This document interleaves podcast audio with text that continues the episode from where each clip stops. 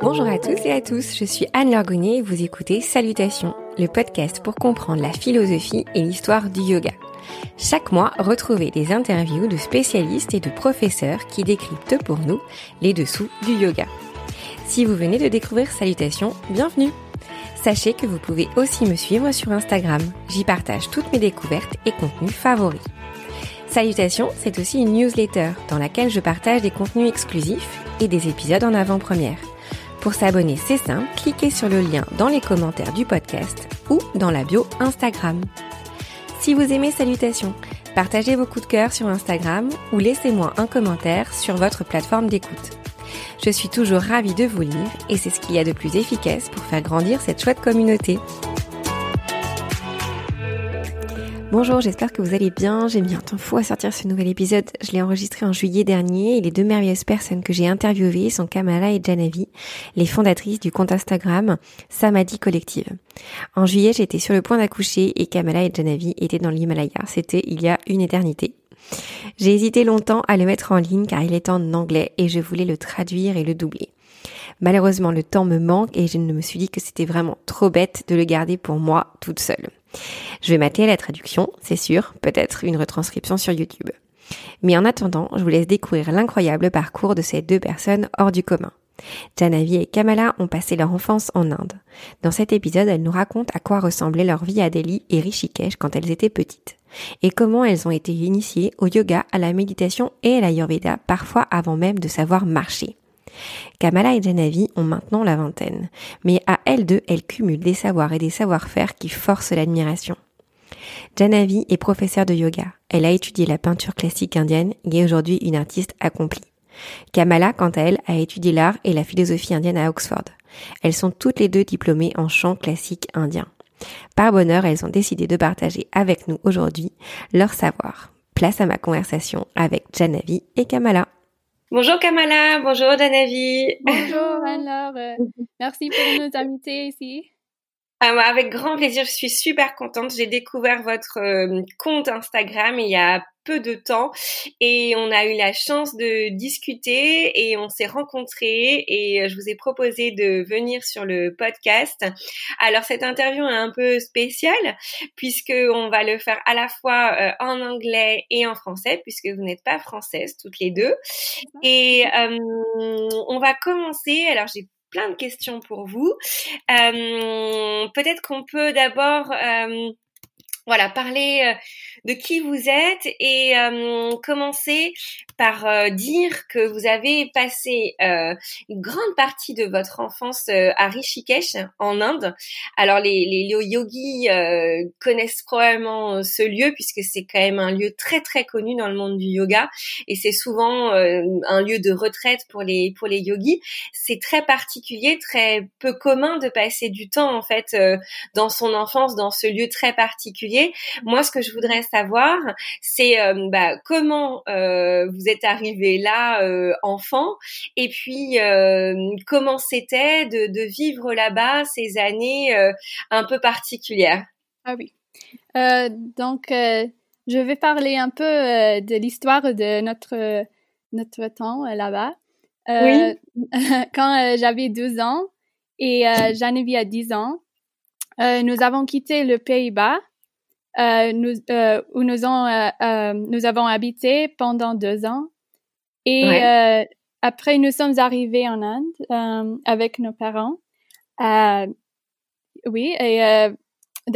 nous sommes arrivés à Delhi où nous habitons avec nos amis qui étaient les docteurs de Ayurveda. D'accord. Et nous avons appris beaucoup de connaissances au sujet de Ayurveda. En même temps, nous avons pris les traitements ayurvédiques pour la première fois là-bas aussi. Et donc, à toute petite, en fait, déjà, quand vous étiez enfant. Oui. Ah. 2 ans et 10 ans. Ouais. Mais c'est pas la première fois. Quand Janavi a 2 ans et j'avais 5 ans. Nous sommes allés au Kumbh Mela, la première fois en Inde. Et est-ce que je peux te demander, Kamala, tes parents, enfin vos parents, c'est quoi leur histoire avec l'Inde? Parce que c'est quand même peu commun déjà de faire ça avec, enfin de connaître autant de choses sur l'Ayurveda, de le faire avec ses enfants. C'est une conviction profonde. Vos parents, comment ils sont arrivés avec toutes ces connaissances et comment ils sont arrivés jusque-là? Oui, ils ont en fait en anglais un peu. Their teachers of meditation and yoga, and so they came to India like a long time ago. Okay. And so they introduced us to these things since we were very young. Yeah, so we've known about. I mean, our names are Indian also. Like since birth, a lot of people ask, like, did you change your names? But our parents also gave us Indian names. I now I understand better. So you ended up in Rishikesh. Yeah. So un jour, notre ami, le docteur ayurvédique, il a dit à mes parents que nous pouvons habiter en Rishikesh parce que c'est parfait, c'est un endroit très spirituel. Yeah. After we visited Rishikesh the first time, I never wanted to go back to Delhi. I just loved it so much. Yeah. Even at 10, even when we were 10, you fell in love with Rishikesh? Yes, so much. It's like the only place I wanted to live then. I just prayed to move there. But why so? Why so? What was your impression? I have never been there. I just read some stuff about Rishikesh, but I would be really happy to know what your impression was when you were 10. I mean, with really naive eyes. It was so beautiful. There's it's the mountains there. There's the Ganga River flowing through the town, and it was such a contrast as well to living in Delhi for quite a while. Yeah. And being in the city and the pollution the whole time. And then finally going to Rishikesh and having fresh air and being in such a beautiful environment. I didn't want to leave, yeah. C'est comme un autre monde là-bas. Le yogi partout. C'est comme un autre monde avec le yogi partout. Les gens qui sont de tout le monde et tout le monde cherchait la même chose. Les choses spirituelles en fait. Et vous alliez à l'école là-bas? Comment ça se passe quand on a 10 ans? Cette histoire est intéressante parce que nous avons fait les études à l'école américaine avec l'ordinateur. C'est vrai? Oui, nous avons fait les examens à une école américaine à Delhi qui s'appelle American Embassy School.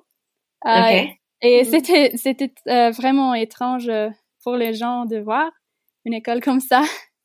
Mais oui, c'est clair. Oui, mais voilà, ces moments de lockdown, tous les enfants font les études comme ça, non? On fait la même chose, c'est clair. C'est marrant. But it was perfect for our lifestyle then, because it meant that we could do our schoolwork at a more fast pace so that we could spend more time traveling or studying music, which we were studying a lot while we were Indian classical music. And you already at that time, I mean, you already learned music when you were little. I mean, even at 10, it's, we will speak about that, of course, lately, but the time you spent in Rishikesh, you spent it also learning classical Indian music at a very, very young age. Yeah. Yes. And also, of course, yoga, because Rishikesh is the capital of yoga, and most of our friends were either. What kind of yoga did you learn there? I'm sorry. What kind of yoga did you learn? Did you practice there? Okay. Mainly hatha yoga when we were small. Mm-hmm. A lot of our friends were yoga teachers or studying yoga, so we learned from them. And but later on, then I started practicing other styles of yoga. Yeah. I was going to say, even since we were babies, our mom would do yoga with us and, do some stretches for us. Yeah. But you did not only yoga, you did also meditation. You did, not yoga, only asanas, you did meditation, you did a lot of of other practice. How does it look like for little children to discover this at such a young age? Well, I feel... C'est difficile à dire. Yeah, because our parents were already meditation teachers from before we were born. So when we were...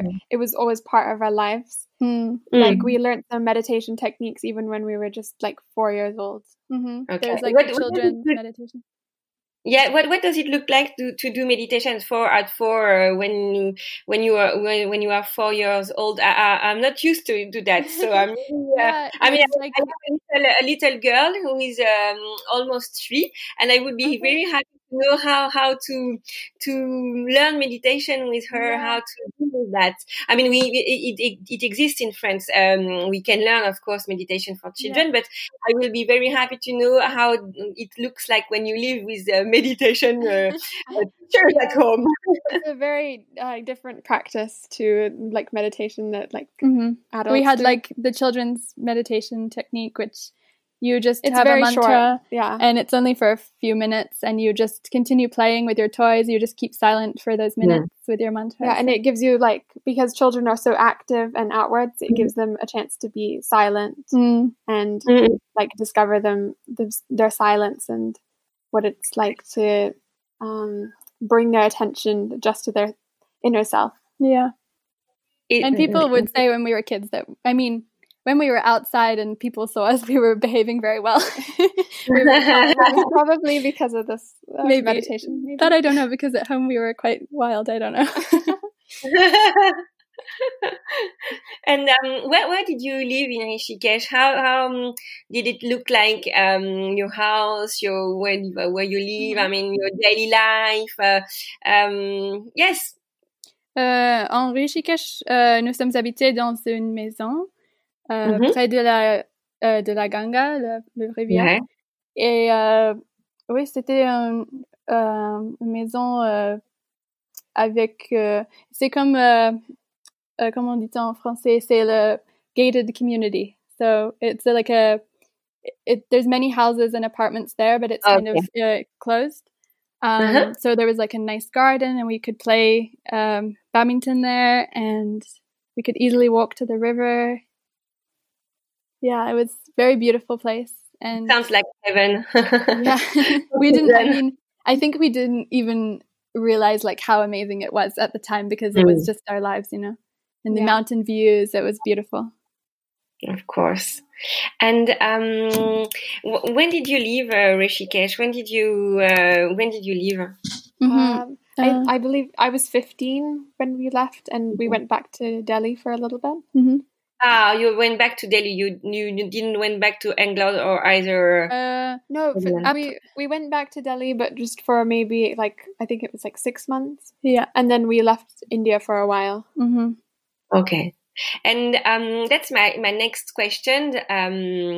How I understand your parents are really into meditation, and I mean this follows you in your life anyway. But I have the impression now, if we look back and if we look at what you do now, that this time in India was really special for you both, and that it impacted your entire life. I mean, your adult choices.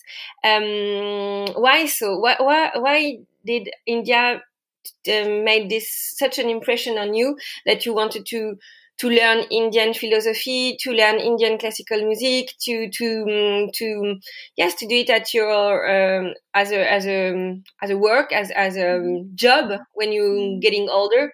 How come? That's an interesting question. En fait,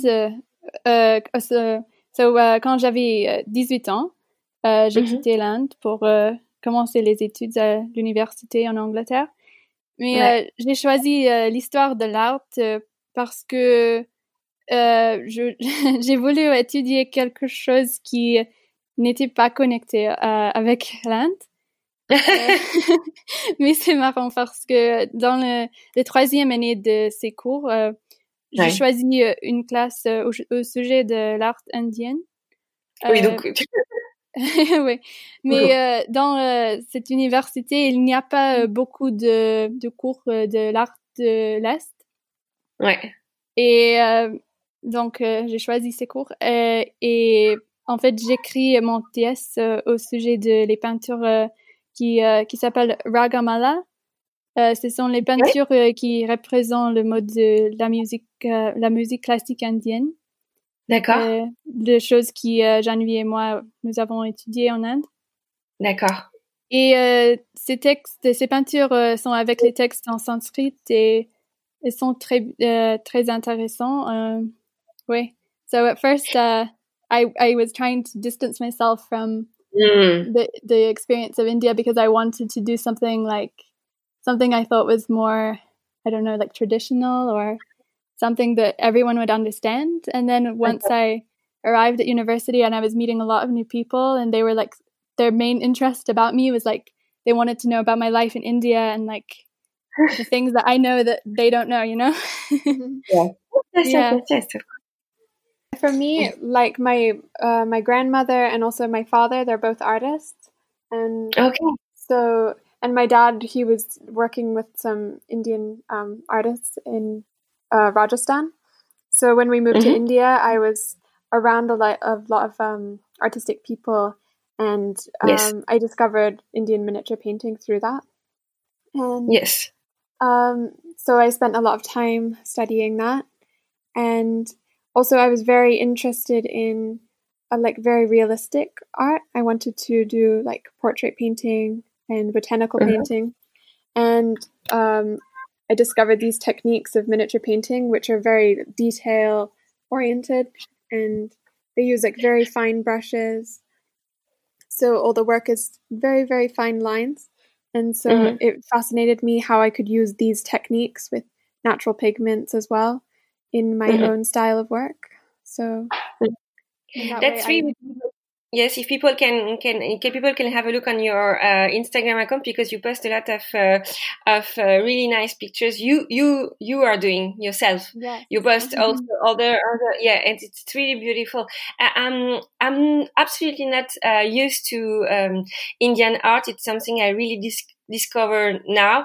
I would be very happy if both of you could introduce a bit of history about miniature and what you studied, because when it was born and what it represents for Indian people, where you can find those pictures, what it is. It is just beautiful pictures to look at, or if there are any sacred initiative behind that. I would be very happy if you could tell us a bit more about the history of miniature painting and what you studied. Okay, I think this is definitely a question for Kamala. For you from the practical side, and maybe from the practical side, but from the art history perspective. Yeah. So. Well, so it's a very vast field, Indian art. Je vais parler en anglais pour cette question. Yes. So yeah, it's a very vast field. Initially, so there is in the tradition of miniature painting, there is different schools, and so each school is attached to a particular region of India, and they have a wide range of styles.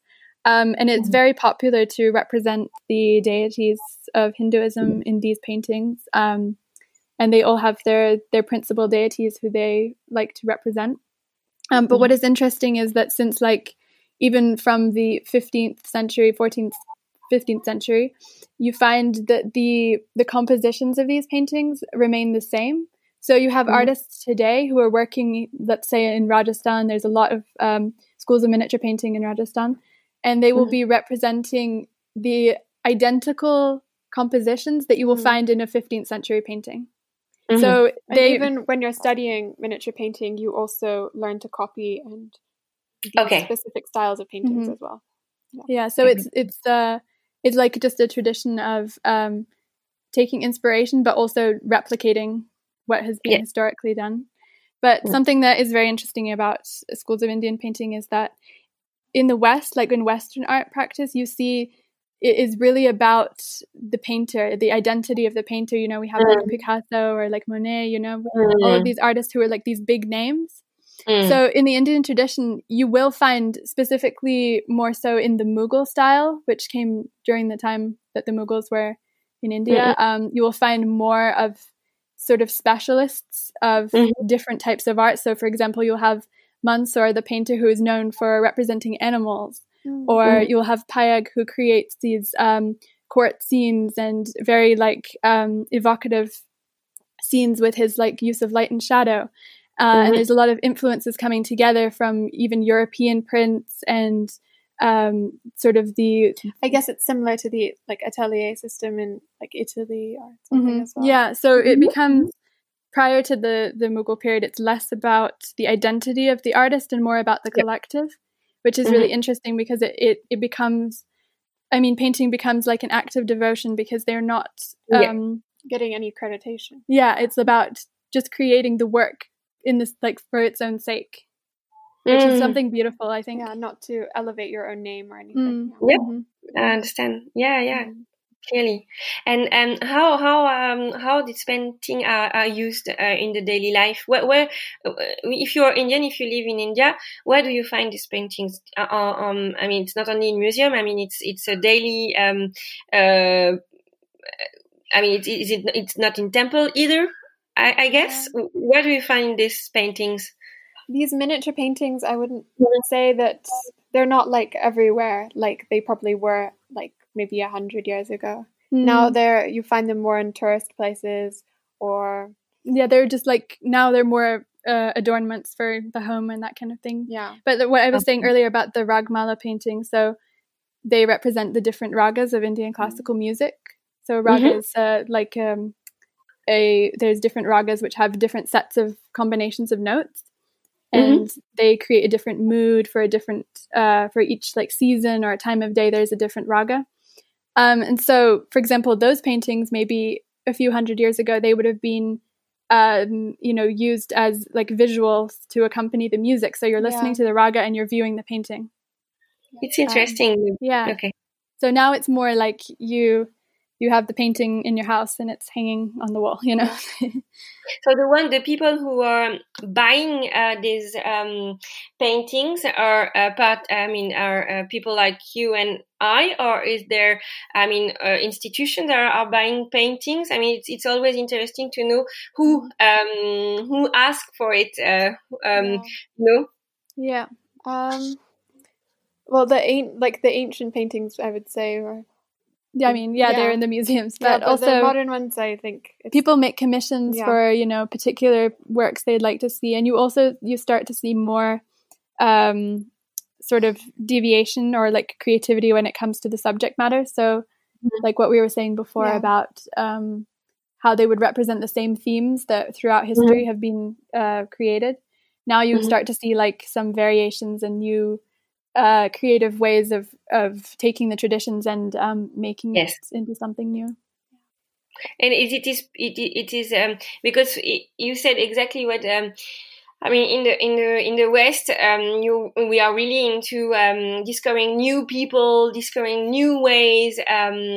Is it possible in India to have a different eye or to have a creative view on those paintings, or it's just not just, but it's only to reproduce? And even now, as an artist, you might. Answered Janavi.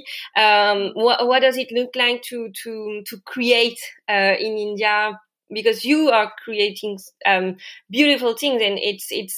I can see that it's coming from what you studied before, but you're really innovative in some way. So how is it to create and being innovative in India right now? I think there's more space to be creative with your work now in India, because I think before it's more focused on tradition in India, but now there's more space to be experimental and people are embracing it more. And and it's interesting to take the tradition and give it something new. So what do I do? Oh, sorry. Yes. I was just going to say these traditional paintings, they are repeated and copied so much because they have so much power and so much symbolism, which is related to the spiritual beliefs of since so many hundreds of years. And it's a nice contrast actually, because so much in our world now is just evolving and changing. But it's nice to have some things that stay the same because they originally, you know what I mean, they're something to to take inspiration from and create something from. Yeah, exactly. Mm-hmm. Yeah, I totally understand that. And what about you, Janavi? About your work, what's your field right now? What do you want to explore as an artist with all the background you have? At the moment, I'm with Samadhi. At least I'm enjoying making. Actually, I lost all my art materials while we were traveling. And so all of the works that I'm creating for Samadhi. They are. Why? What happened? It happens like when you're traveling a lot. Like some things they just go missing, and I don't know what happened. But on the way to the mountains, I just lost all my paints and everything. So I've been working actually now on just like graphic designing, and it's a new medium for me. But I'm liking. It's interesting because I'm taking like the concepts from miniature painting, but doing it on a computer. It's something new to me. And it's interesting because like with limitation, you have to be more creative. Yeah. And it's created some amazing results, I would say. I really love what you've created for us. What's your inspirations? Because you do abstract. We can see beautiful colors with abstract painting, but you have also like plants. I could see like what's your inspiration right now? I'd say from all these works I've created for Samadhi, my main inspiration is actually miniature paintings. I look at the details in miniature paintings, which usually is not the focus. Like for example, the foliage. There could be like a small tree or small details like that. I find those the most interesting parts of the paintings for me.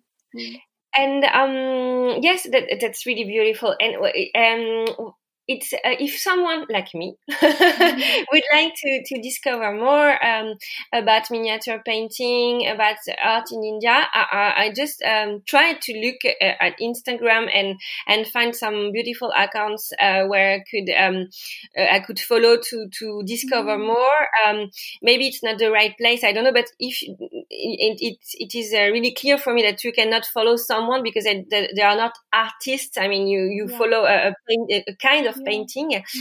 What would you both suggest to discover this art? I mean, it could be a website for museum. It could be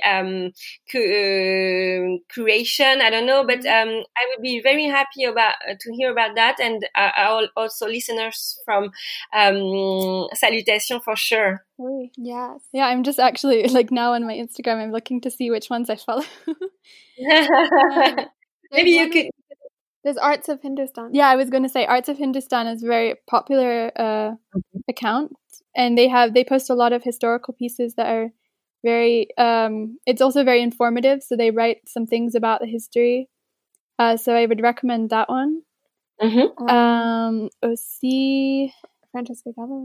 Francesca Galloway. It's a gallery in London. Okay. And they specialize in Indian and Islamic art, especially painting. So you can find a lot of Indian paintings on that account.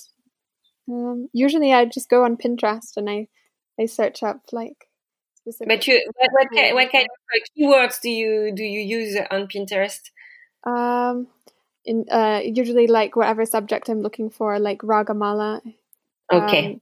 Ragamala miniature painting, Indian miniature painting, or like a specific school, like like the Bundi school, or there's many different Indian schools of. Exactly. Well, how do you have?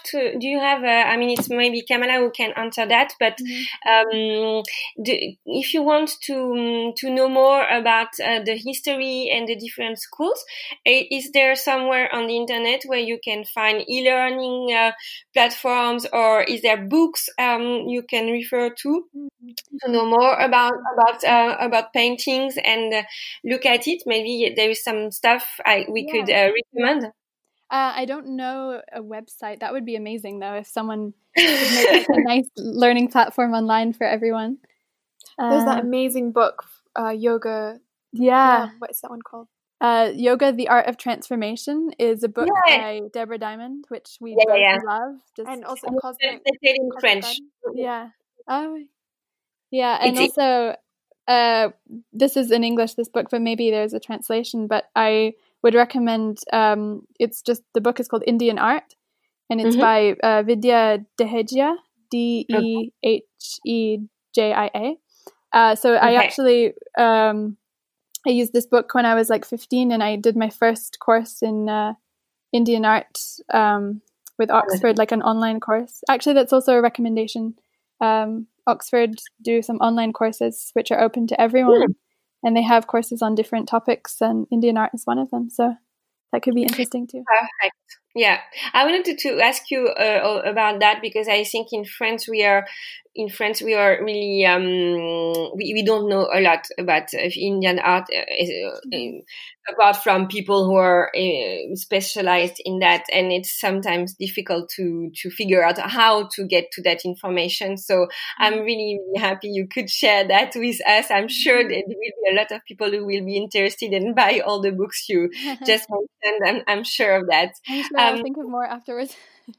Yes, but feel free to give it to me via email or whatever. I will put it in the comments. Okay. It's really that, and that would be great. I'm sure it will, because just right now I have a friend on my podcast who is running a kind of podcast during the holidays in France, and she just put a cover on Instagram, and the people were really happy about to discover some miniature paintings, and I'm sure there is a great interest in that, so that's really great. I wanted to ask you more about yoga specifically, because you both are practicing whatever yoga is for you. You're practicing chanting, asanas. Janavi, you're yoga teacher. I really, really want to know, with your own definition, what yoga looks like for you. What's yoga for you, and how your daily practice look like? Okay. Donc, pour moi, le yoga, c'est l'union. Et l'union signifie ce qui est entre le petit soi, le soi individu, c'est difficile pour moi, et aussi le soi universel. Donc, l'expérience de yoga, c'est l'état de l'esprit sédentaire et une expérience de pure conscience, de béatitude. Et en cette façon, yoga, c'est aussi le samadhi, ou l'objectif de yoga, c'est samadhi. Et dans cet état de conscience pure, s'appelle samadhi. Et un état qui reste avec l'individu. Et on peut l'achever avec les techniques de yoga et la méditation aussi. Bien sûr. And Joe? And for me, we practiced yoga when we were growing up in India, but I feel like I really discovered my own practice of physical, like asana yoga, when we came back when I was around 18.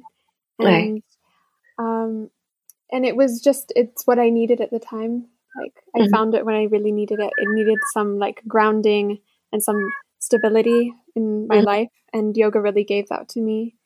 And through it, I found so much confidence in my life outside of yoga, and I felt like I had something I could always come back to, because like also with the world, it's like it's moving so fast nowadays, and so with yoga, I think it's so important, specifically at this time in the world, because it gives you a chance to experience your inner self and look inwards, and that is what I found through my yoga practice, for sure. When did you decide to become a yoga teacher, Janavi? We were traveling in South India, and we in Karnataka, and when we were there, I was taking some drop-in yoga classes. in the forest, actually. And I met this beautiful German girl, and she's one of my really close friends now. And she was a yoga teacher. She just became a yoga teacher. And I got so inspired by her that I was like, I want to learn. I want to become a teacher too. So I can see like how she was helping other people, including myself. And I wanted to be able to do the same. What kind of yoga did you learn, or do you teach right now? It's because I ask this question because it's a really Western question, because you have so many different kind of yoga now in France, studios and everything. So I think this still is, it's still an interesting question for us, because it can look like it can have very different So mainly by myself, I usually practice hatha yoga, but when I did my teacher training, it was a hatha Ashtanga yoga teacher training. And actually on the first day of my teacher training was the first time I'd tried Ashtanga yoga, but I loved it. And it also really balanced. I felt like the two practices really balanced each other, because the slower practice of hatha yoga, where you spend more time in each posture, and contrasting with the intensity of Ashtanga, I felt like they worked very nicely together.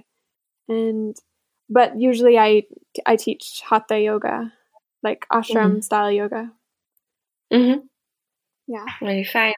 And you both have different, but also different views on yoga. Maybe more there is a spiritual part, there is the physical part, and everything should lead to samadhi. Yoga is not only asanas. I would be very happy to know more about your routine and how you use all these techniques to achieve spiritual, enlightenment. Because you both are chanting. I don't know if you're doing mudras, but you are really into all those techniques. And could you please share with us what you are really doing in your daily life, and how does it look like? What it does look like? Sorry about my question. Pour moi, ma routine est très simple, avec deux méditations pour 20 minutes par jour. Première chose le matin et dans l'après-midi aussi. Et avant les méditations, je fais le pranayama qui s'appelle Nadi Shodhana. C'est un pranayama très simple. Et le matin, j'aime bien faire de yoga deux fois. D'accord. Une fois avant la méditation et deuxième après. Oui, normalement, les asanas de hatha yoga que j'ai appris quand j'étais très jeune. Et après, j'aime bien faire quelque chose différent. D'accord. Selon mon humeur, comme Vinyasa ou Kundalini, Yin. J'aime bien essayer tous les styles de yoga. Et parfois aussi, Janavi m'apprend une classe. Trop bien, une classe de Ashtanga, peut-être. Et aussi, chaque jour, je fais les mantras, mantra chanting, de Yoga Sutras, et parfois quelque chose d'autre aussi, comme le Devi Mahatmya, qui est un texte de la déesse, la goddess, Devi. The text de my TS from my master's MPhil, parce que j'ai appris le sanskrit et la philosophie indienne dans mon master's. Oui. Ok. Ouais, donc c'est quand même, ça prend du temps. Enfin, c'est simple. Oui, ça prend un peu de temps. Oui, ce que je veux dire, c'est que c'est vraiment, ça fait vraiment partie, intégrante de votre journée, de votre, c'est en tout, c'est peut-être, je sais pas moi, 2 heures, 3 heures, en peut-être fait, de pratique. Je ne sais pas, yeah, it's just part of my day. I don't even think about it now. Yeah. But there is so many people that want to have this routine, but you have the chance to have it since birth, almost. And, it's something really special for you. So how do you feel when you cannot do that? The thing is, some days you feel like, oh, maybe today I won't do it. But it's just if you don't, then you'll be like, I should have done it, So yeah. When you're traveling, it sometimes can be difficult to keep up a practice. You can feel the difference when you miss a day, mm-hmm. for sure. Definitely. Yeah, there's something missing for sure. And sometimes we don't practice every day. If we're traveling, it can be difficult, or if we're busy sometimes. Or if there's no space where we're staying as well, it can be challenging. Ça dépend. Mm. And Janavi, what about you? For me, I usually practice almost first thing in the morning. That's my favorite time to practice. And I usually do hatha yoga. But it also depends if I'm teaching. But at the moment, I'm not teaching. So it's when I first wake up, I do around an hour and a half to 2 hours of yoga. Okay. And I like to plan my class, or not my class. I like to plan what I'll do the night before. So maybe one day I'll focus more on forward folds, and then another day I'll focus more on back bends, because I like to keep it balanced and focus on different parts of the body. And after my morning yoga practice, then I do some pranayama. Usually I always do Nadi Shodhana pranayama. Mm-hmm. Mm-hmm. And sometimes I like to do some more active pranayamas like Bastrika or Alabati. Mm-hmm. And they are really nice because they just bring up the energy and get you ready for the day, for sure. Yeah. And then I also meditate for 20 minutes in the morning and 20 minutes in the afternoon. Is that silent meditation for you both, or do you... Yeah. It's a mantra meditation, but it's silent, yeah. So you repeat a mantra in your head? Mm-hmm. Yeah. Exactly. Okay, and you said, Kamala, that you were—is it the Yoga Sutras, or is it any other mantras? It's a mantra basically given by our meditation teachers. So we have, when we were 10 years old, we learned this meditation. It's it's very simple. It's called Transcendental Meditation. If you want to. Research. Oh, yeah? Yeah, sure. Okay, it's one mantra every day, the same every time? Yeah. Okay. So it's kind of something you've learned par cœur in French. You know and you repeat and for 20 minutes in your head. Mm-hmm. Exactly. Okay. Is it a long one? And it's nice because a lot of meditations are very concentration-based, but this one... It has no aspect of concentration. It's very relaxing and calming. So you can look it up if you want. Yes, so it's transcendental meditation. If we look at that on the internet, we will find. Yeah, for sure. Yeah. Yeah. Anyway, if I don't find, I will ask you. We can, of course. Yeah. Of course, we're. All in France are very interested into meditation, but personally, and I'm sure I'm not the only one, I find it really hard to do it, especially if you don't have anything to focus on. So yes, I would explore this for sure. Yeah. That's great. Thank you so much. Of course. It's just a nice way to calm your mind is through mantra chanting as well. So that's something that's... Yes. We should go there, because it's I met you through chanting, and I really, really want to know more about your what you studied, because you studied really early at an really early age, mantra chanting. I really want to go into this with you. How did chanting come into your life, and at what age, and what did you learn first? Very well. Nous avons écouté les mantras depuis beaucoup de temps. En fait, probablement avant même notre naissance. On a écouté les mantras aussi beaucoup. Et en Rishikesh, nos parents ont fait beaucoup de puja et des cérémonies avec les pandites indiennes, avec les mantras védiques, et toutes les choses comme ça. Donc, nous étions exposés à ces sons et naturellement, nous les avons appris. En même temps, nous avons appris la musique classique indienne pour quelques années. Donc, les sons de l'Inde étaient... Qu'est-ce que c'est la musique classique indienne? À quoi ça ressemble, en fait, quand on dit classique musique indienne? Qu'est-ce qu'on apprend dans ces cas-là? Le raga et aussi beaucoup de chansons traditionnelles,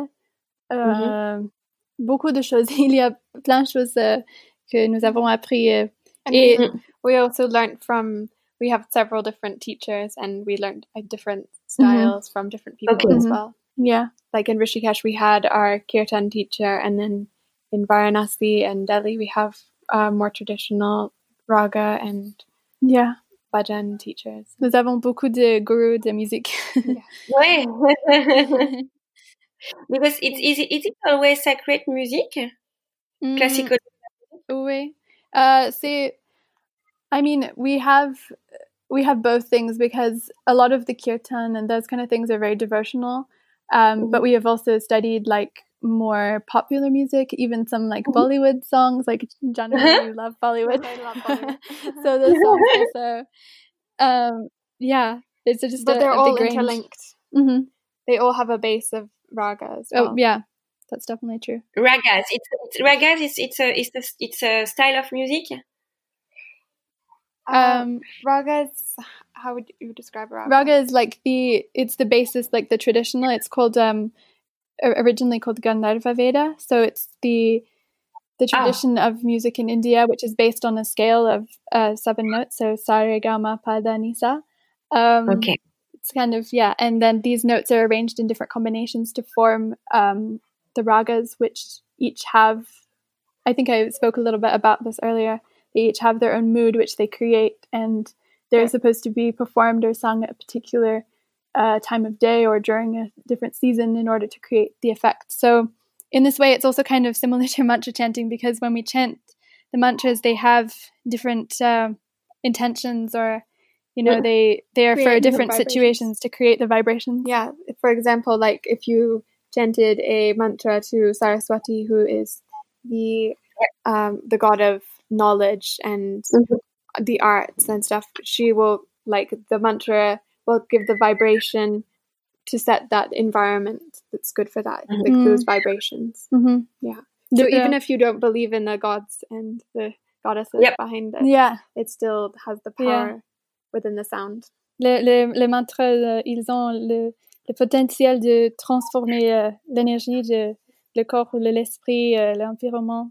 C'est une bonne introduction, parce que justement, je voulais vous poser la question. Vous avez votre parcours autour de la musique et du mantra, mais j'aimerais bien peut-être, Kamala, que tu expliques aussi quelle est la place justement de la voix, du mantra au sein de la philosophie indienne, et peut-être plus spécifiquement au sein de la philosophie yogi, parce que on pratique peu, en fait, le chant en France. Les mantras, c'est quand même assez éloigné de notre pratique, en tout cas pour les yogis d'aujourd'hui, très contemporains. Et voilà, j'aimerais bien qu'on rappelle tout ça pour bien comprendre, en fait, quelle place ça a dans la pratique et puis dans la philosophie. Oui. Donc, le mot mantra, en sanskrit, man signifie l'esprit et tra signifie l'instrument ou le mécanisme. Donc, un mantra est un instrument ou un mécanisme pour transformer l'esprit et aussi le corps, l'environnement. Donc, ces sons de mantra sont très profonds et subtils. L'idée, c'est le son de les mots de mantra sont le plus important parce que ces vibrations actuelles créent les effets qu'ils vont produire. Oui, produire. Wow. So maybe also a little in English. So when I was doing my master's in Oxford, I was studying like a lot about the history and the philosophy of India, as well as Sanskrit. So at the same time, I was studying in the south of India pendant les vacances. And so there I was learning like everything from a different perspective with more background on the place of these things in a living culture in India. So it was interesting to learn about, sort of learn the structure and everything in Oxford of like the language and the sort of the philosophies, but then also see how it is practiced when I was studying in India. And so the role of sound in India, it is like a creative force of the universe, which it begins with the Vedas, which are said to be Shruti, which is like heard or cognized by the ancient sages who heard these sounds, and then this continued in an oral tradition of recitation, Vedic teaching. So they would just pass the sounds down, from teacher to student, in this way. And so in this way, Sanskrit is also known as the language of nature, because it the sounds that the rishis cognized, the seers, they cognized, they just came from nature. And so in the Indian tradition, or in Sanskrit, the first sound of the alphabet, I mean, it's the same in French and English also, the first letter of the alphabet is A. So this A, it starts with A and it becomes Om, which is the sound of primordial creation. So through the language, you have the sounds coming from nature, and as I was saying, and in this way they become mantras which have sonic resonance in themselves. And if you choose to chant mantras, you can through mantras really transform what you think, your mind, and it's really the belief behind that it's operating. Yeah, I think you can feel it, like when you chant. Yeah, you can feel the change in your mind and how you're feeling before, yes, comparing it from before and after. Yeah, for sure. And even more like in a group. Yes. And that's my next question, because I had the pleasure to participate to a group session on the Yoga Sutras with you. Do you often chant? You said, I think, Kamala, you just said it, but you chanting the Yoga Sutras. What's the meaning behind that? What do you think can happen if you this mantra chanting on Yoga Sutras? Maybe Janavi, this is a good question for you. I think I'll just say like a little bit because I had an idea, but I really think that through chanting the Yoga Sutras you can really deepen your own practice, whether that be of the physical asanas or any spiritual practice. I think these sutras are really powerful to enhance and bring some like increased depth to the practice. And yeah, I feel like also Patanjali, the composer of the Yoga Sutras, like a lot of people just read into the meanings the whole time of the Yoga Sutras. That's true. But it's the power of that's also good, of course. But the power of the sound of the Yoga Sutras, it's beyond the meaning, and you feel the benefits almost of the meaning just from the sound. Yeah. Yeah, you're like you get directly connected just through hearing it or chanting it without necessarily knowing the exact meaning. Yeah. But as Janavi said, that's also very interesting to explore and has a lot of wisdom to share as well. Sure. And are you planning to do other group session with other texts, or can we do that with other sacred texts or sacred texts for yogis? Can you do that with other material? Yeah. There is, so basically in the Indian tradition, there are some texts which are for the people who have been initiated into a particular lineage. So the people who have, the pundits who study the Vedas, for example, we wouldn't teach those things because they're for those people who have been initiated into that lineage. So we would, you know, we explore the mantras in the text, which are open for everyone to chant freely. That's nice. That's really nice. I encourage everyone to try it because it's a great and you have a, we said that maybe you could chant a bit for people from Salutation. Do you think you can, yeah, you can do that for maybe like a few a minute or to make them realize what it looks like? Okay, we can do some Yoga Sutras. Yeah, so we will do from the beginning of the Samadhi Pada, which is the first chapter of the Yoga Sutras. Yes. Okay, so on va commencer. Om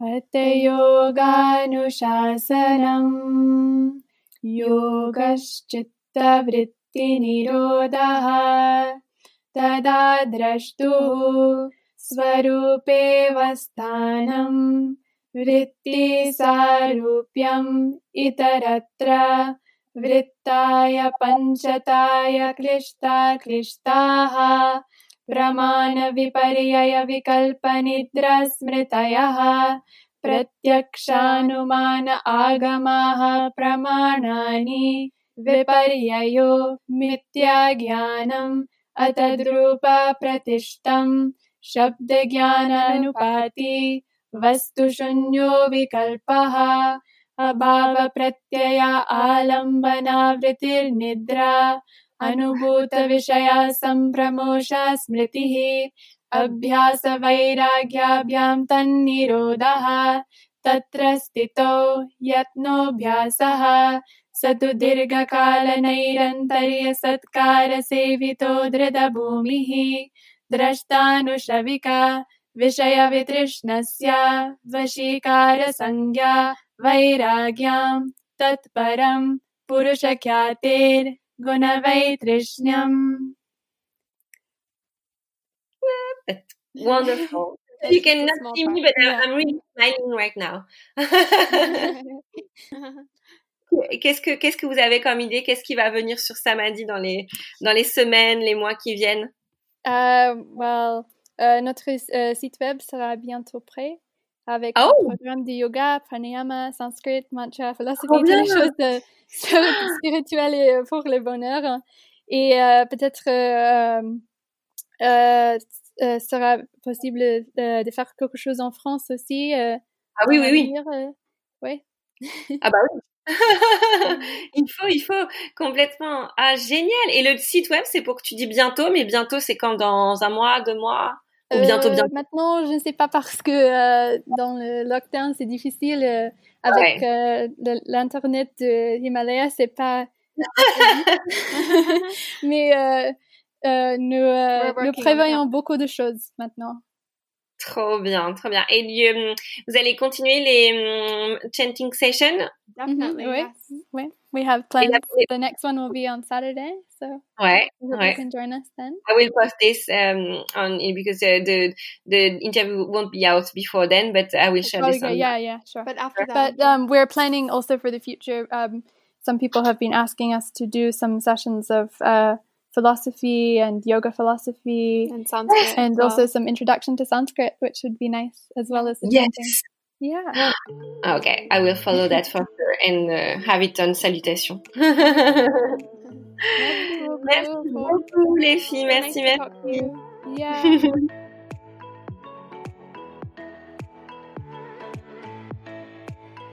Salutations, c'est fini pour aujourd'hui. Merci d'avoir écouté cet épisode. Si vous avez des commentaires ou des questions, n'hésitez pas à m'en faire part sur Instagram. À très vite.